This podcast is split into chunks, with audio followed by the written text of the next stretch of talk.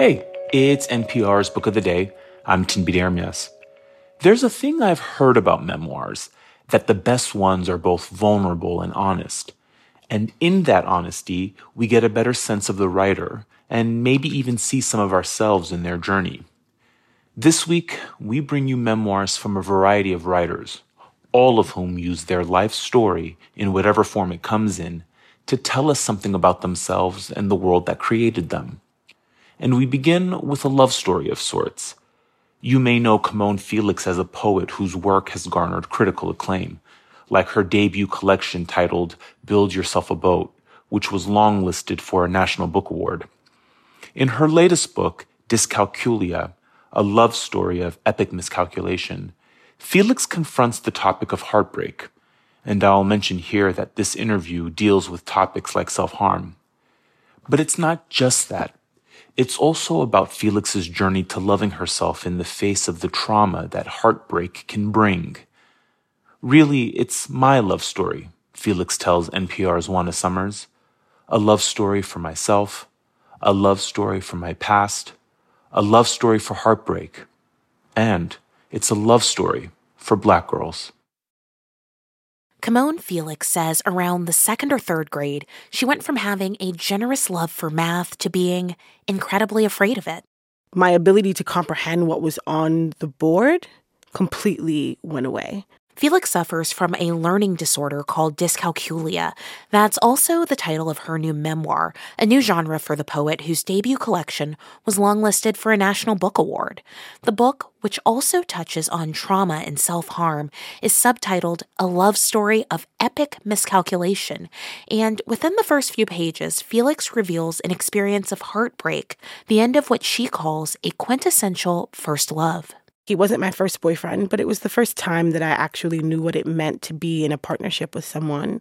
Um, and I felt really alone and really unsafe in the world, and he made me feel a lot safer. And I think that's part of what love does is it allows you to let down some of that armor and allows you to redesign your relationship to safety. And I'm forever grateful to that relationship. Um, but I'm also hyper aware of the fact that for young people, that one relationship may not be the most important mm-hmm. relationship mm-hmm. of your life. It might tell you a lot about yourself at that time. But I'm engaged now and in a relationship that to me doubles, triples what I was able to feel in terms of that capacity for love. And I'm really happy to have experienced both of those loves and to be able to compare them because I learned a lot that allows me to be a much better partner now. And I have loved a lot, which allows me to feel good. In the book, you write about these different types of pain and loss in searing detail. There's the pain within romantic relationships, there's self harm, there's pain within different types of interpersonal relationships, sexual abuse. And you write about them in such an incredibly personal way. I'm curious what drew you to want to explore loss like this. When I started writing the book, and the focus was on heartbreak. It was impossible for me to talk about my own heartbreak without talking about these other systemic heartbreaks that had already happened. Trauma, we don't think of it as heartbreak, but it functions similarly. It causes the same kinds of symptoms depression and anxiety and a litany of others. I wanted people to have a different relationship with heartbreak. It's something that we only associate with romance. If you decontextualize it and put it in other spaces, if you talk about it in terms of self harm, in terms of sexual assault, it's a lot easier for people to understand what it means for a person to be in pain and what it means for their heart to be broken. But somehow, when we think about romantic heartbreak, we think of it a lot more casually. We don't give people the space and the generosity to say, you know what, you're going through a trauma. This is a trauma that you're experiencing. Can you give an example of a moment in your story where you came to this realization? There's one moment in the story where I go to work and I tell my boss that I am going through a breakup. And my boss, immediately, her instinct was to tell me to push through it with work. And what she said was, the same thing happened to me when I was around your age you know, I just push through with work. And I think if you do the same thing, you'll find that you'll feel a lot better. And I felt so sad for both of us in that interaction because it was clear that this is something that she'd been told. And I wonder for both of us what would have happened if she'd had said, I completely understand, take all of the space that you need. That would have validated me in a really important way and would have focused it for me and allowed me to say, wow, this is serious and I should take this seriously. I was really taken with the writing in the book, and there are a number of places throughout it where there are lines or turns of phrase or it places even entire paragraphs that you come back to more than once. And I want to ask you about one of them. You write that, as it turns out, nature has a formula that tells us when it's an entity's time to die. And I thought that was really beautiful, and I wanted to ask you about it. Yeah, um, I'm speaking to actual physical death because there is some suicidal ideation in the book.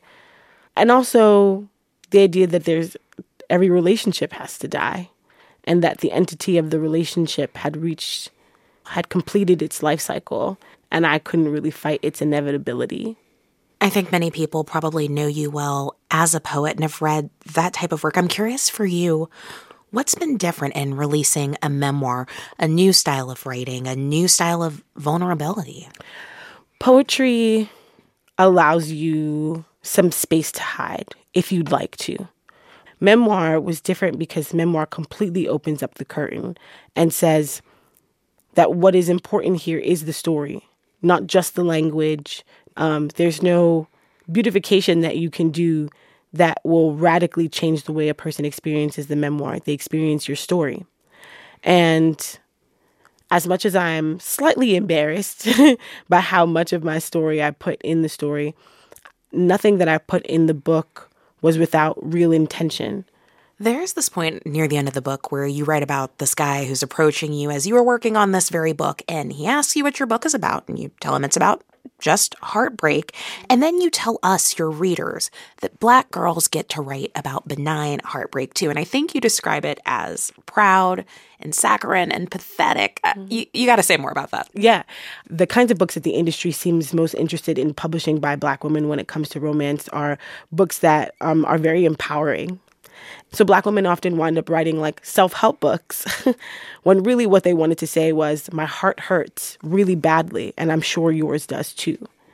And a big part of why I wrote this book was because when I was going through my own heartbreak, I was texting my best friend, Safia Elhillo, which some people may know, very famous poet, excuse us.